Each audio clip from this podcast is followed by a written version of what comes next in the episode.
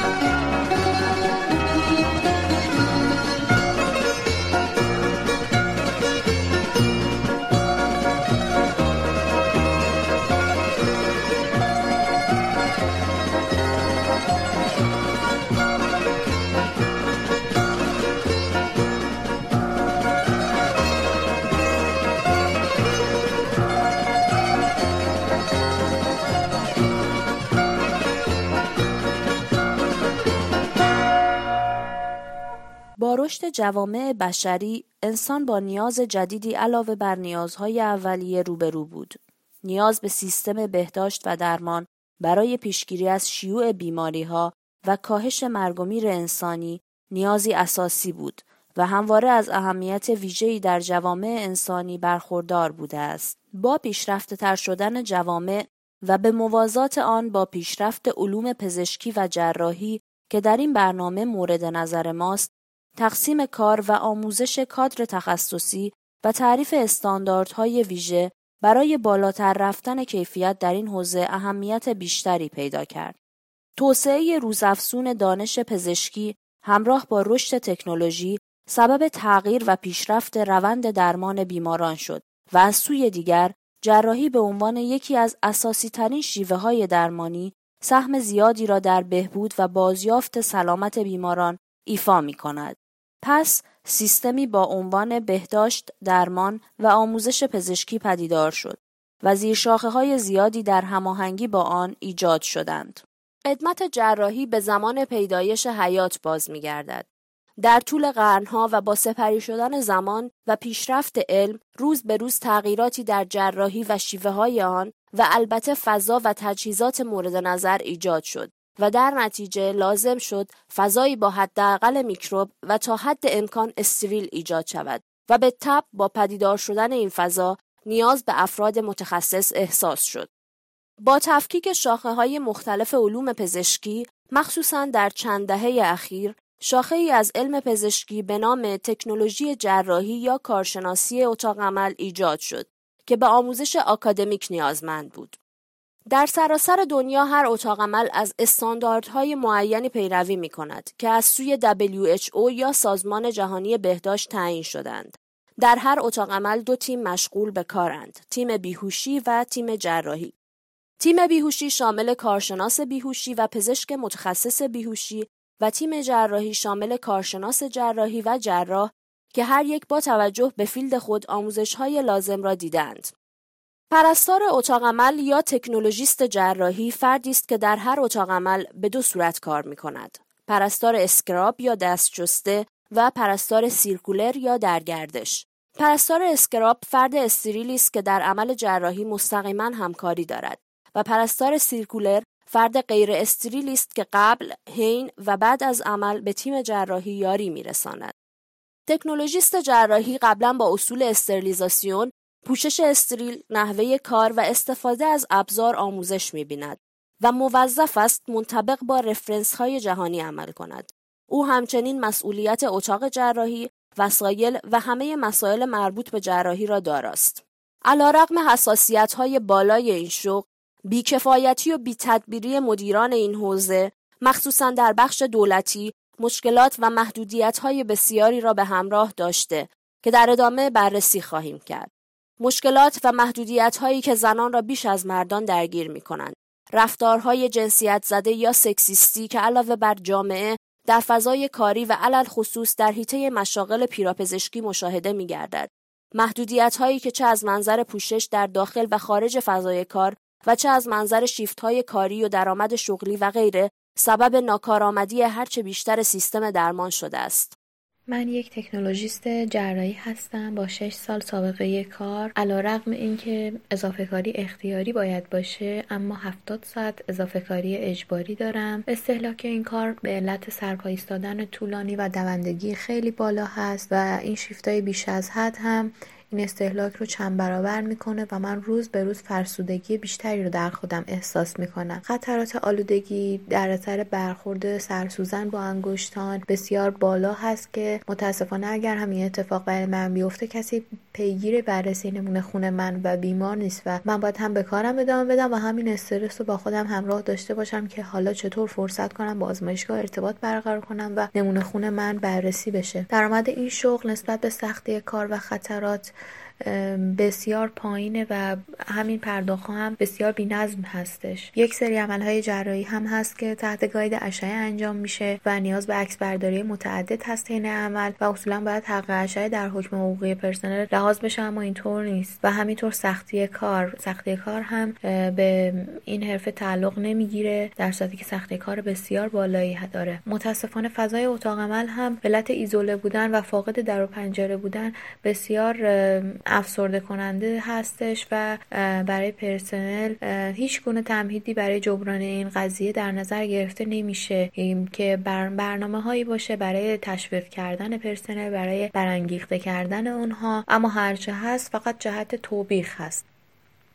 پوشش در اتاق عمل فارغ از جنسیت باید به گونه‌ای باشد که امکان آلوده شدن محل جراحی به آن به حداقل برسد. مطابق بر اصول اسکراب یا دست شستن، هنگام اسکراب آستین لباس باید حداقل 5 سانتیمتر بالای آرنج باشد. در حالت غیر استریل هم هنگام آماده سازی بیمار جهت جراحی و کارهای مربوطه حین عمل بهتر است آستین تا بالای آرنج باشد.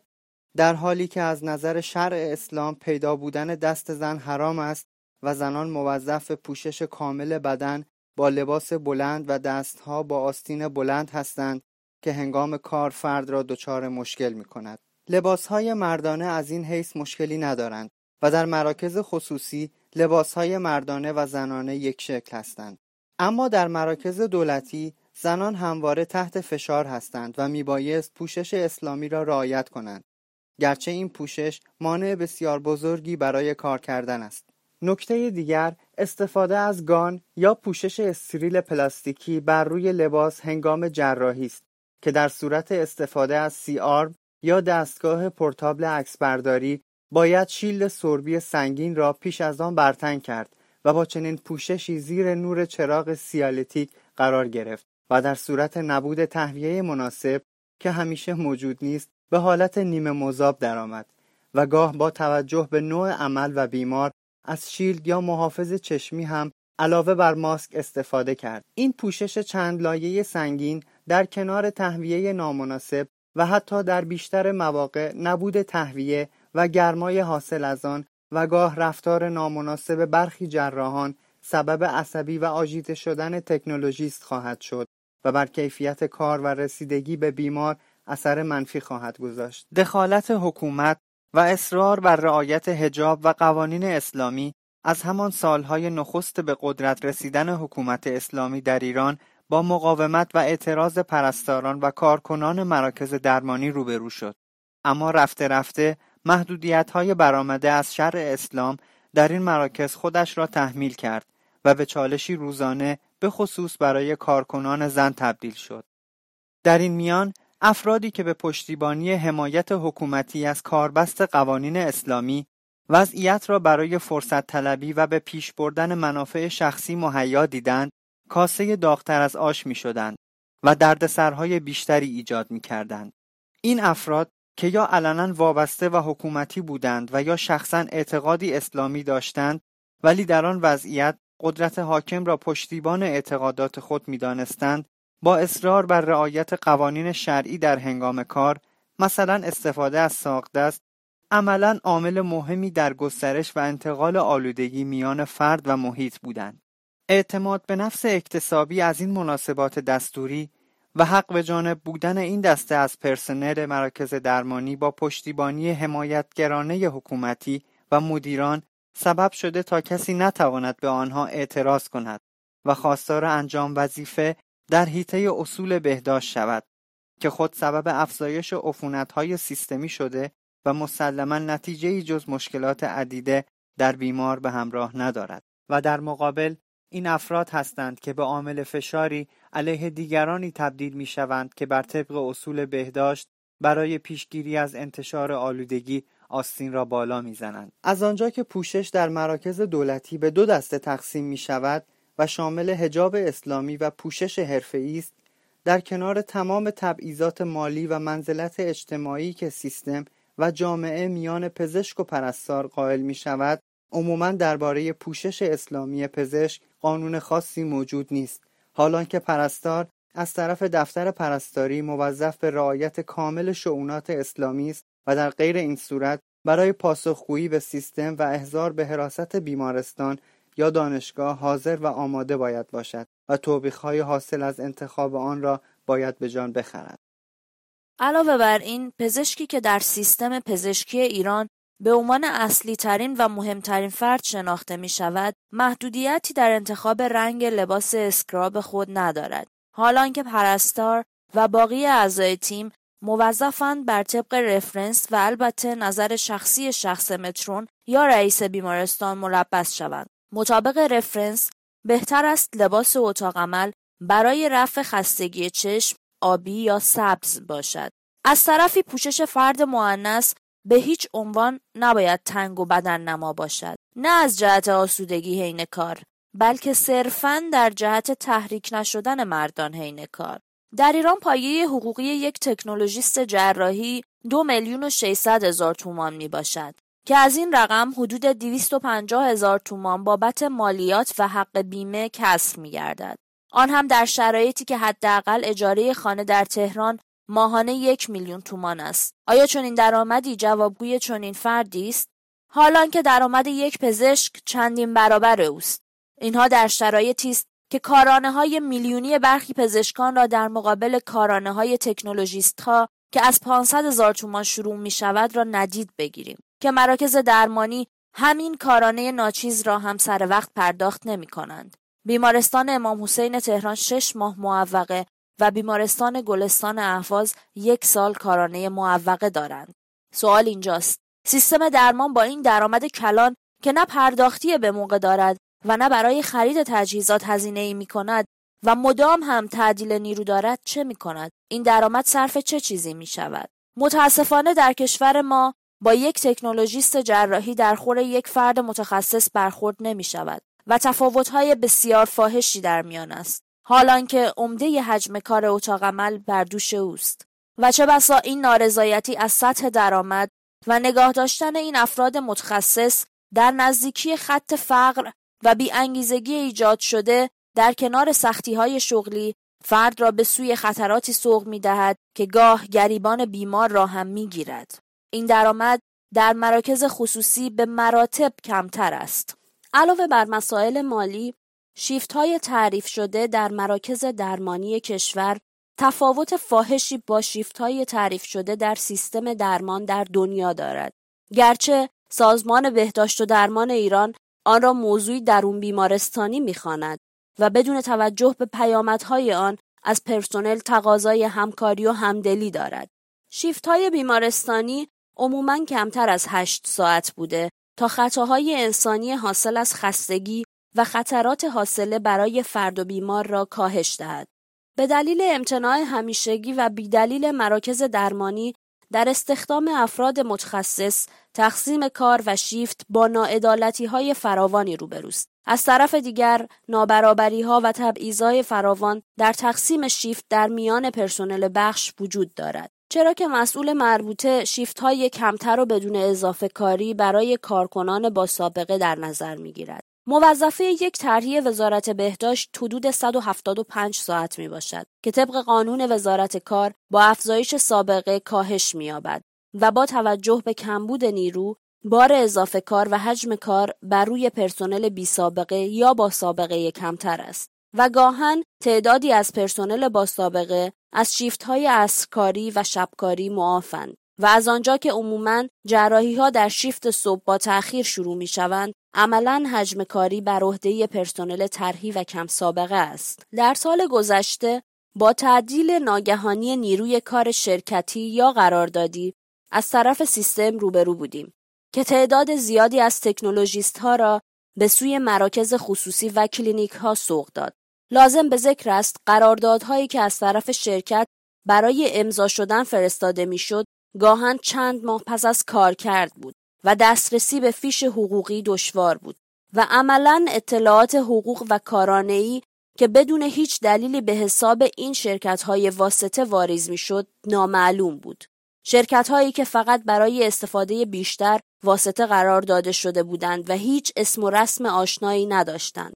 طرف قرارداد پرسنل در واقع شرکتی بود که در صورت اختلاس یا موارد مشابه قابل پیگیری نبود. حقوق و کارانه همواره با تأخیر واریز میشد و پرسنل هنگام تماس تلفنی با رفتار بدی مواجه میشدند و بارها پرسنل شرکتی تحصن کرده و با واسطه تماس مسئولین اتاق عمل و معاونت درمان به حقوق خود دست یافتند. اتاق عمل بیمارستان امام حسین تهران که هر روزه از ساعت 7:30 صبح تا حدود ساعت 10 شب فعال است، شیفت‌های نامتعارفی دارد.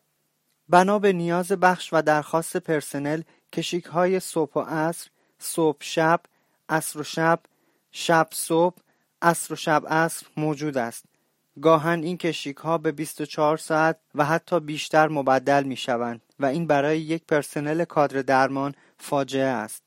این در حالی است که پیشتر در سالهای 89 تا چند سال این شیوه وجود داشت و حتی به 30 ساعت کشیک پشت سر هم نیست می‌انجامید که در سالهای بعد با افزایش تعداد نیروها به ویژه نیروهای طرحی کشیک‌ها سرشکن شد و دوباره از سال قبل اعمال شد. در سال 97 از پرسنل خواسته شد به دلیل نیاز بخش و در واقع به دلیل افزایش تعداد اعمال جراحی و راندمان بیشتر که به خواست برخی پزشکان بود کشیک‌های بیشتری را بپذیرند و به صورت آنکالی بدون در نظر گرفتن حقوق و شرایط ویژه‌ای برای آن و با ارعاب و تحت فشار قرار دادن پرسنل و هر زمان مسئول بخش صلاح بداند در بخش حضور پیدا کنند.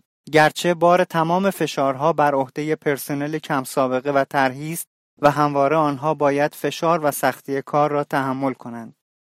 تحسنی که آن روزها با همکاری برخی همکاران انجام شد با مخالفت و توهین‌ها و توبیخ‌های بسیار از جانب مدیر پرستاری مواجه شد و از مسئولین خواسته شد تا فرد محرک را یافته و معرفی کنند. به طور موقت حدود 1 یا 2 ماه این آنکالها به صورت دلبخواهی و با فرص اندک درآمد و مجدداً پس از مدتی به حالت اجباری اولیه بازگشت. مدت زمان اضافه ماندن در اتاق عمل به صورت اضافه کاری و با هزینه ناچیز در نظر گرفته شد بدون در نظر گرفتن خطای انسانی حاصل از فشار کار. البته معاونت درمان اعلام نمود به افرادی که انجام وظیفه کنند غذا و سرویس برگشت به منزل داده خواهد شد. کارگر متخصص مجانی برای سیستم درمان که به دلیل نیاز مالی و عدم امنیت شغلی مجبور به پذیرش سازهای مختلف سازمان شد. جالبترین قسمت ماجرا اظهار بی‌اطلاعی دانشگاه و وزارت بهداشت از این ماجراست، در حالی که یک پایه اصلی این ماجرا معاونت درمان دانشگاه است که به کسب درآمد بیشتر بیمارستان معتقد بود. این در حالی است که علاوه بر تکنولوژیست‌ها، کارگران خدماتی اتاق عمل نیز میبایست شیفت‌های 24 تا 48 ساعته را به دیده منت قبول کرده تا بتوانند در این شغل باقی بمانند. قربانیان این سیستم مضحک غیر اصولی نه تنها تکنولوژیست‌ها و پرستاران، بلکه در کنار آنان کارگران خدماتی نیز هستند. بخش عظیمی از بودجه هر دولتی به سیستم بهداشت و درمان اختصاص می‌یابد، اما آنچه سبب تعجب همگان است فقیر و بیپول بودن این سیستم علیرغم دریافتی‌های کلان آن از مراکز دولتی است، در حالی که همیشه پرداختی‌های معوقه کارکنان کادر و البته کمبود امکانات و تجهیزات و سرباز زدن از خرید آنها وجود دارد، به طوری که کارانه معوقه بیمارستان گلستان اهواز به مهر ماه سال 97 باز می‌گردد. این اصلاً قابل قبول نیست که اتاق عمل یکی از مجهزترین و بزرگترین بیمارستان‌های تهران فاقد تهویه اصولی باشد. برخلاف منع اکید رفرنس به استفاده از پنکه و کولر، در بسیاری از مراکز دولتی از پنکه برای خنک نگه داشتن اتاق عمل استفاده می شود، در حالی که گرما و پنکه دو عامل اصلی افزایش عفونت فیلد جراحی هستند و در جواب تنها از بیپولی سیستم سخن میگویند. استفاده مداوم از شوینده‌هایی مثل ژاول یا استفاده از مواد ضد عفونی کننده محیط و ابزار و وجود گازهای بیهوشی در محیط، در حالی که اصلاً تهویه‌ای وجود ندارد، سبب سختی هرچه بیشتر و اثرات بد زیادی بر پرسنل شده است. از طرفی قرارداد با شرکت‌هایی که ارزان‌تر و مغروم به صرفه‌تر هستند، در حالی که محلول‌هایی با بوی تندتر دارند که عامل سردرد و تهوع در پرسنل می‌شود و گزارش آن تغییری در چنین سود کلانی ندارد. دما در اتاق عمل معمولاً بین 20 تا 25 درجه سانتیگراد نگه داشته می‌شود، در حالی که در برخی مراکز گاهن به 38 تا 40 درجه نیز می‌رسد. تمامی اتاق عمل‌ها دماسنج دارند و گاهن رقم اشتباهی در دفتر ثبت می‌گردد تا هنگام بازدید مشکلی نباشد. دمایی که گاه زیر شیلدهای سربی و گان و ماسک و شیلد چشمی به دمای کوره نزدیک می‌شود و چاره‌ای هم برایش اندیشیده نمی‌شود. تهویه اتاق عمل یک نکته اصولی است، چرا که منجر به خروج گازهای بیهوشی، ثبات دمایی، خروج میکروب‌ها و بوهای نامطبوع و گرما می‌شود. اما سیستم‌های تهویه در برخی مراکز مربوط به ده‌ها سال پیش می‌باشند که همگی خراب شده و جایگزین نشده‌اند.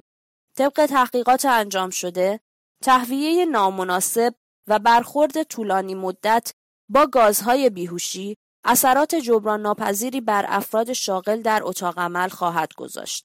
دستکش‌های استریل جراحی حتی با کیفیت بسیار بد و پودرهای تالک که منجر به حساسیت وحشتناک دست می‌شوند در همه سایز موجود نیستند و این ریسک نیدل استیک شدن را در جراح و تکنولوژیست افزایش می‌دهد.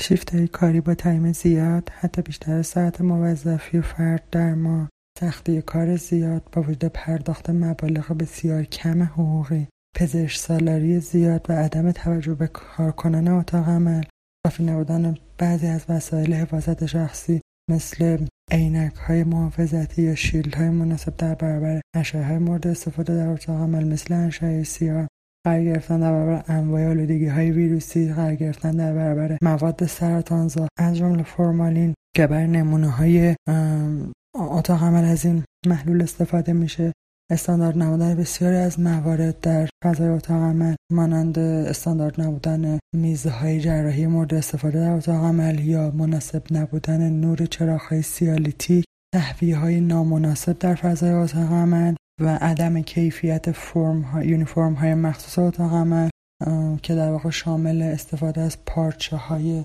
نامناسب در تهیه این لباس‌ها. در جراحی بیماران مشکوک یا مبتلا به بیماری‌های عفونی مثل ایدز، سیستم موظف است تا دستکش‌های سلایه ضد ویروس که جیوایر نام دارند در اختیار تیم جراحی قرار دهد. اما متأسفانه به دلیل محدودیت واردات این دستکش‌ها، شرکت‌های واسطه با سوء استفاده از شرایط و البته با قیمتی که در حد کالایشان نیست اما ارزان‌تر از دستکش‌های اصلی است، دستکش‌های بی‌کیفیت که اصلاً از ضد ویروس بودن آنها چیزی درج نشده به بیمارستان غالب می‌کنند. و البته بعید است مدیر یک بیمارستان و یا کمیته کنترل عفونت اطلاعی از چنین خریدی نداشته باشند. گاه پیش می‌آید که بیمارستان حتی از این دستکش‌های به درد نخور هم ندارد و پرسنل باید بدون اعتراض در یک جراحی مشکوک یا حتی مبتلا شرکت کنند. از طرفی در صورت نیدل استیک شدن یا ورود سوزن جراحی به پوست، فرد باید از خودش و بیمار نمونه خون به آزمایشگاه بفرستد و خودش پیگیر مبتلا شدن یا نشدنش باشد. کمیته کنترل عفونت هم در این راستا زحمتی نکشد و مسئولیتی در قبال پیگیری نداشته باشد و تنها پس از اطمینان از نتیجه مثبت آزمایش، داروهای ضد ویروس که به شدت هم پرآرزه هستند برای فرد مهیا کنند.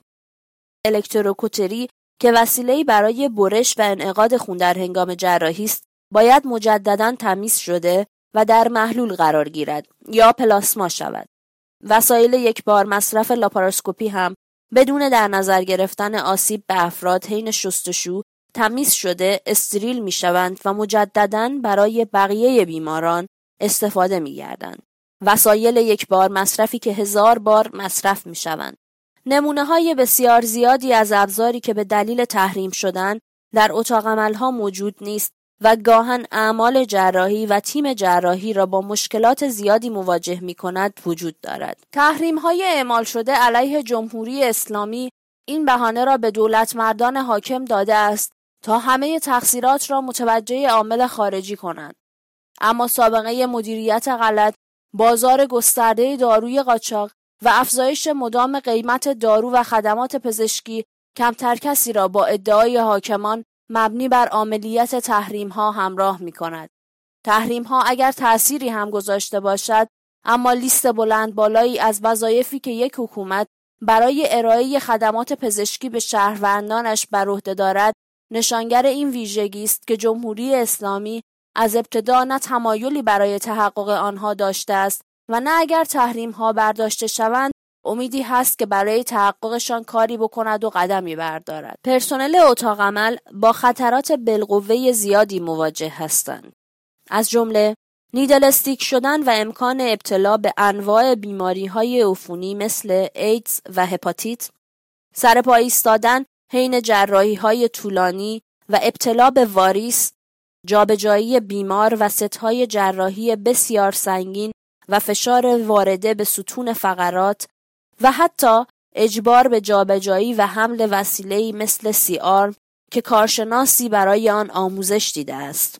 در حالی که در برخی شیفت‌ها به ویژه عصر و شب تکنولوژیست‌ها را مجبور به جابجایی و استفاده از آن می‌کنند و فرد مجبور به قرار گرفتن در معرض اشعه است، در حالی که هیچ حق ویژه‌ای برای او در نظر گرفته نمی‌شود و حتی بج دوزیمتر اشعه هم ندارد. در کنار تمام مسائل یاد شده، این شغل در رده شغل‌های سخت در نظر گرفته نمی‌شود و هیچ سختی کاری وجود ندارد.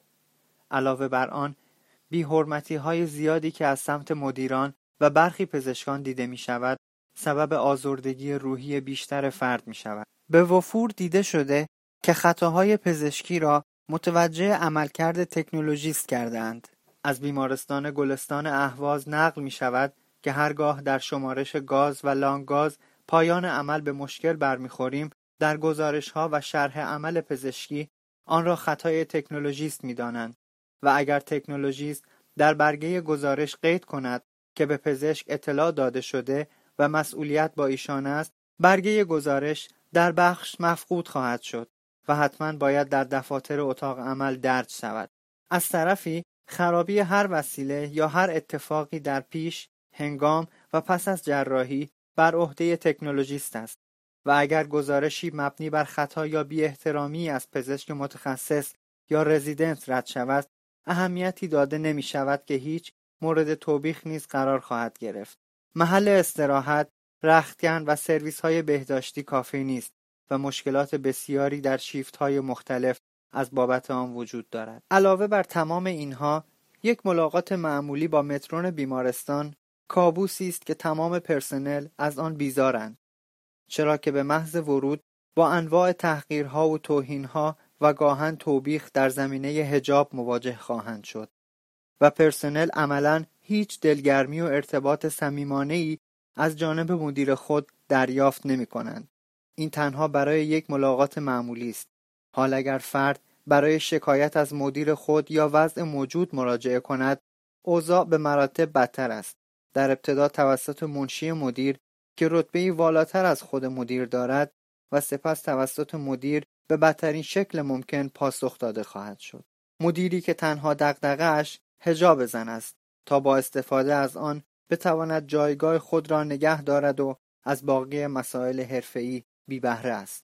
به هر حال گفتنی ها کم نیست و این تنها بخش بسیار کوچکی از مشکلات بخش اتاق عمل و انحصاراً تکنولوژیست های جراحی است و مجبورند با آن دست و پنجه نرم کنند بدون آنکه صدای اعتراضشان به گوش کسی برسد. تمامی اعتراض ها در نطفه خفه می شوند و با تهدید شغلی خاموش میشوند و در صورت سر و صدای بیشتر توبیخ و تعلیق و در نهایت اخراج در انتظارشان خواهد بود.